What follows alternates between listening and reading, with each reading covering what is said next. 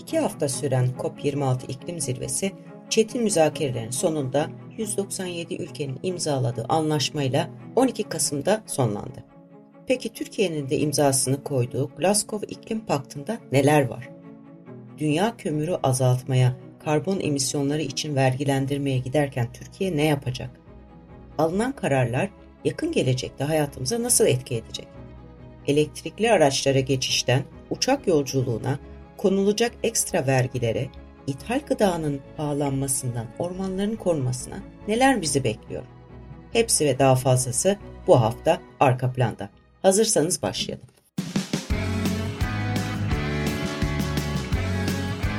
Oku, dinle, izle. Kısa Dalga. Merhaba ben Mehve Şevin. Glasgow'da düzenlenen iklim değişikliği zirvesi, kısacası COP26, iki haftalık bir maratonun sonunda bitti. Son dakikada çıkan krize rağmen Türkiye dahil 197 ülke Glasgow'da bir anlaşma metninde uzlaştı. Ülkelerin yeni karbon emisyonu azaltım hedeflerini güncellemesi içinse bir yıl süre verildi.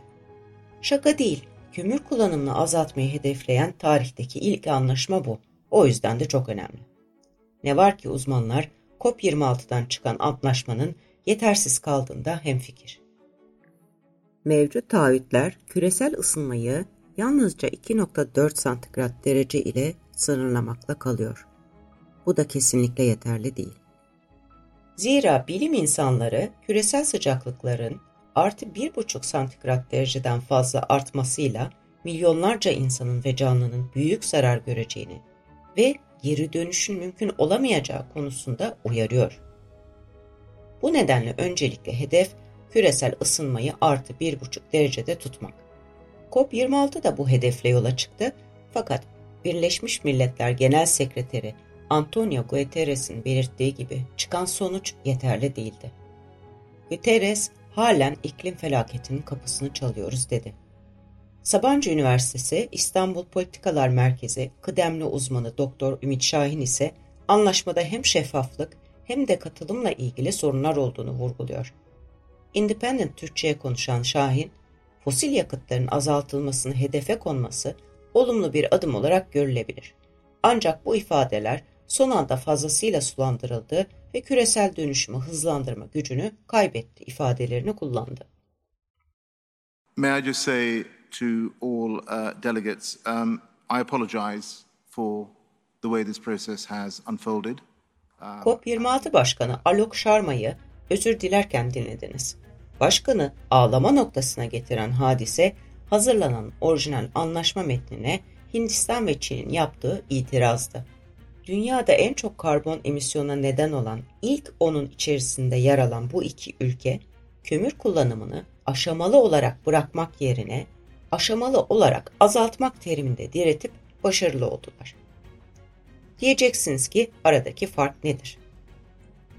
İklim konferansını Glasgow'da takip eden çevre mühendisi ve Heinrich Böll Stiftung Derneği proje koordinatörü Menekşe Kızılderili'ye bağlanıyoruz. Ee, aslında e, bu e, müzakerenin bu karar, kararın çıkması için İngiltere geniş bir e, diplomasi yürütüyordu. Fakat COP sırasında da İngiltere'nin yürüttüğü bu diplomasinin çok zayıf olduğu söyleniyordu. Çünkü e, işin arkasında e, Amerika vardı diyebiliriz. E, Çin ve Amerika son dakika e, bir e, anlaşma yaptılar ve e, Hindistan'ın bu çıkışının arkasında aslında hem Çin'in hem de Amerika'nın olduğu söylenebilir. Fakat Çin'in e, Hindistan'ı aslında arka planda e, bu phase out kelimesinden phase down kelimesine çekip kömürden çıkış yerine azaltıma e, aşamalı azaltıma geçiş için ikna ettiği söylenebilir. Zaten Hindistan'ın temel savı da e, aslında e, kömürün fakir ülkeler için hala ciddi bir kaynak olduğu ve bundan bir anda çıkış meselesinin e, Hindistan gibi ülkeler için söz konusu olmadığı yönündeydi. E, dolayısıyla son dakika çıkışıyla bu phase out kelimesi yerine phase down kelimesi geçti. E, yani e, kömürden tamamen çıkış yerine aşamalı olarak azaltım kelimesi. E, bu da fosil kaynaklı enerji üretimi e, konusunda e, bir azaltıma gitmek manasına geliyor.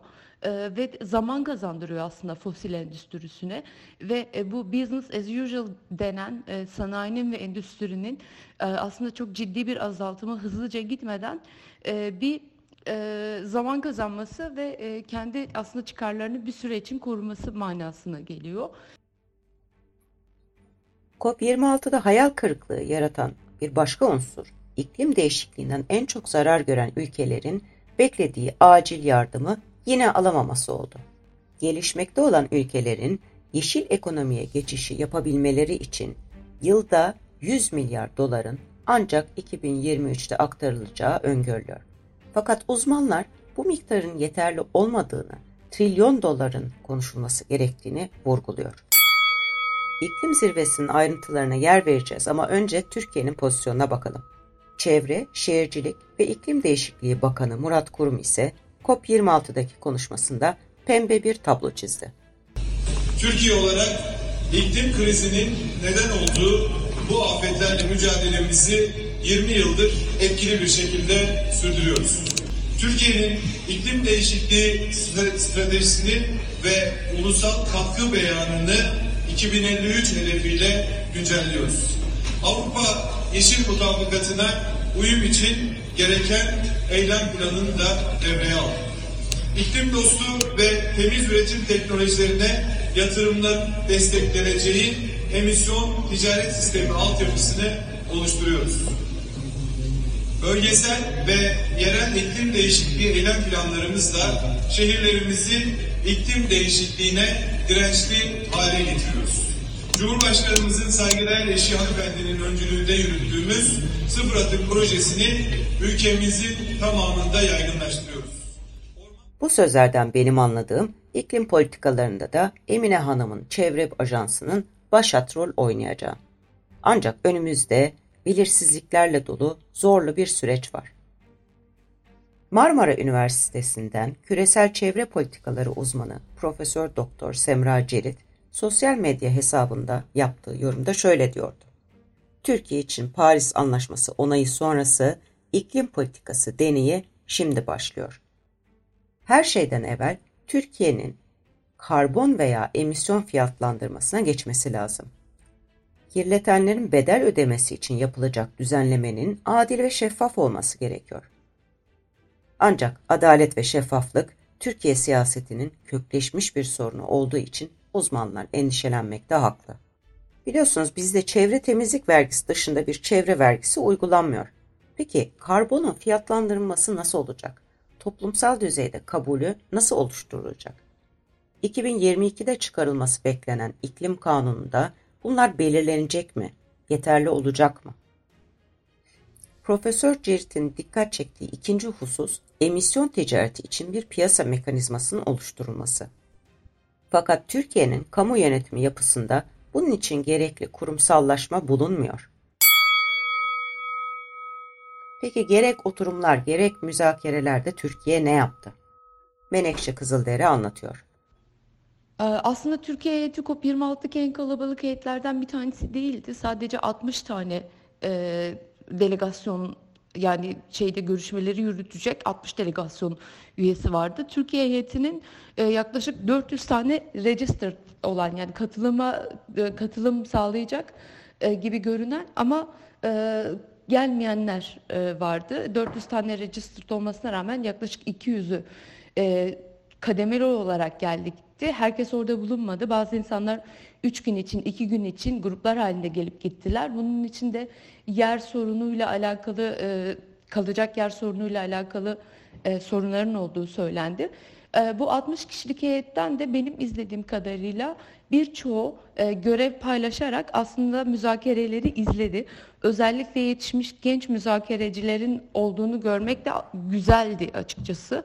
E, ve Türkiye müzakereleri e, sonuna kadar izledi diyebiliriz. Hani ne kadar katkı sundu, e, ne kadar iyi müzakere yürüttü bu ayrı bir tartışma ama Türkiye'nin bu sene müzakere izleyen, müzakereleri takip eden genç müzakerecileri vardı. E, bu 60 kişilik e, heyetin de iyi bir iş dağılımı yaptığını gördük.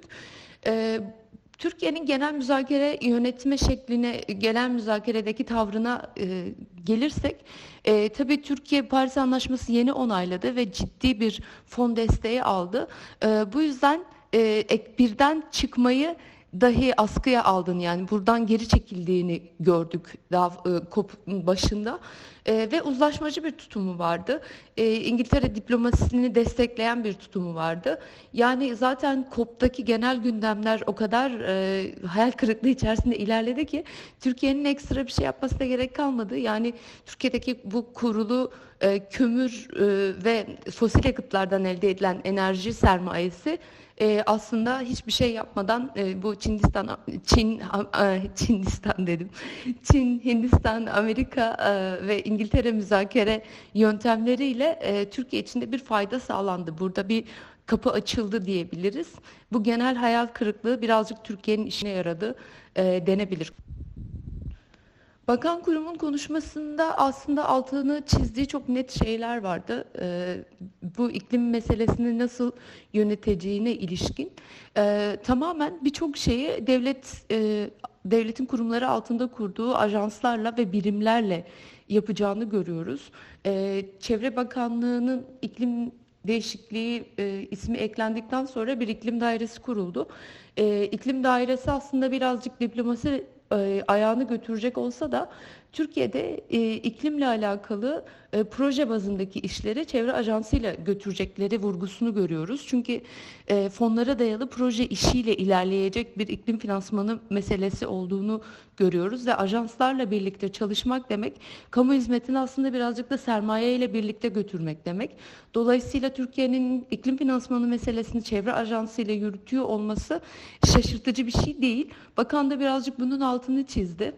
Ee, yani bakanın orada söylediği şeylerden e, bu yaptığı 5 dakika 26 saniyelik e, açıklamadan benim anladığım kadarıyla birazcık Türkiye'nin içinde bulunduğu bu ekonomik kriz e, ve aslında sermayenin içinde bulunduğu bu kapital krizi için bu iklim meselesi kullanılacak gibi geldi. Çünkü söylediği her şey iklim değişikliğiyle mücadelede samimi çözümlerin dışında hep bir bu büyümenin, gelişmenin devam edeceği vurgusunu taşıyordu. Bunun altını çizdi aslında.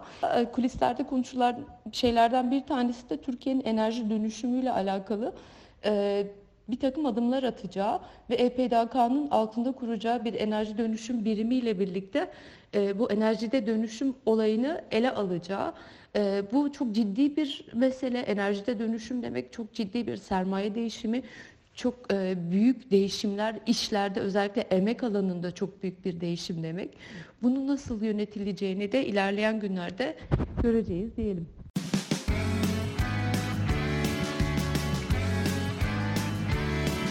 Kulağınız bizde olsun. Kısa Dalga Podcast.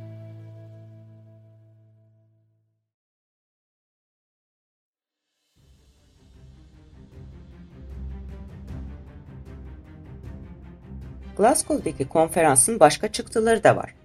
Mesela Türkiye'nin de büyük sorunlarından biri olan ormansızlaşma ve arazi tahribatının önlenmesi konusunda 40 ülke taahhütte bulundu. Profesör Doktor Doğanay Tolunay Evrensel Gazetesi'ne yazdığı yazıda aslında yeni bir şey yok diyerek şöyle devam ediyor. Ormansızlaşma ve arazi tahribatlarının önlenmesi 1997 yılından itibaren gündemde olan bir konu.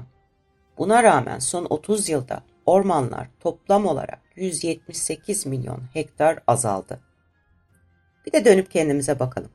Bakan kurum ağaç dikmeyle övünüyor ama Türkiye'de orman arazilerinin kıyımı son hızda sürüyor.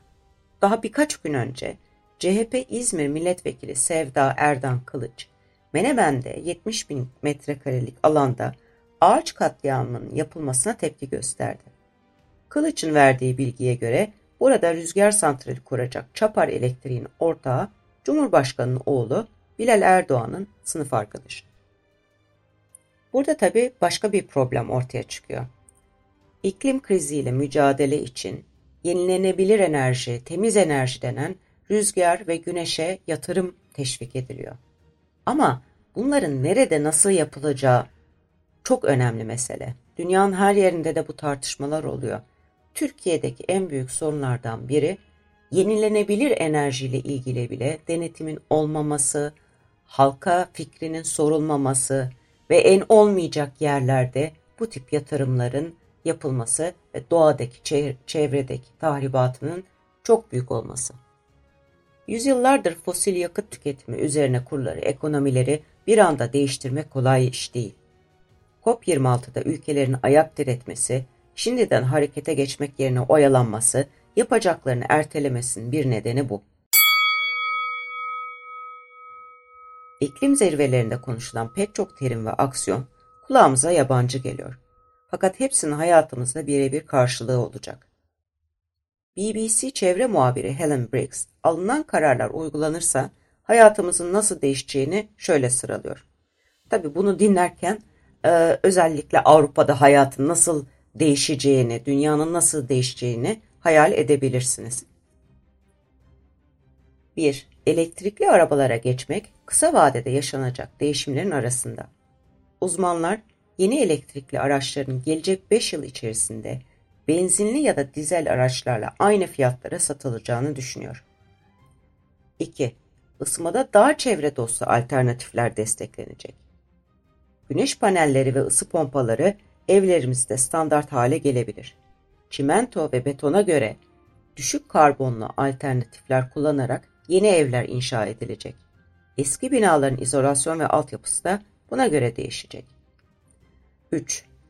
Gıda ve uçak yolculuğu pahalılaşacak. İster ithal gıda ürünleri satın alalım, istersek yabancı bir ülkeye uçakla gidelim, yaşam tarzlarımız karbon emisyonlarına katkıda bulunuyor.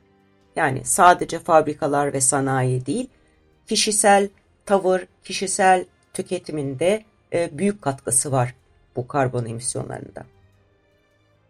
Mesela gelecekte İngilizler Birleşik Krallık'ta üretilmiş olsun ya da olmasın bir ürünün karbon emisyonunun maliyetinin ödedikleri fiyata eklendiğini görecek. Dolayısıyla sattığı malın emisyonunu azaltmaya çalışmayan bir işletme fiyatlarını da bu oranda arttırmak zorunda kalabilir. Peki bu tüketici açısından da davranış değişikliğine yol açar mı onu henüz bilemiyoruz.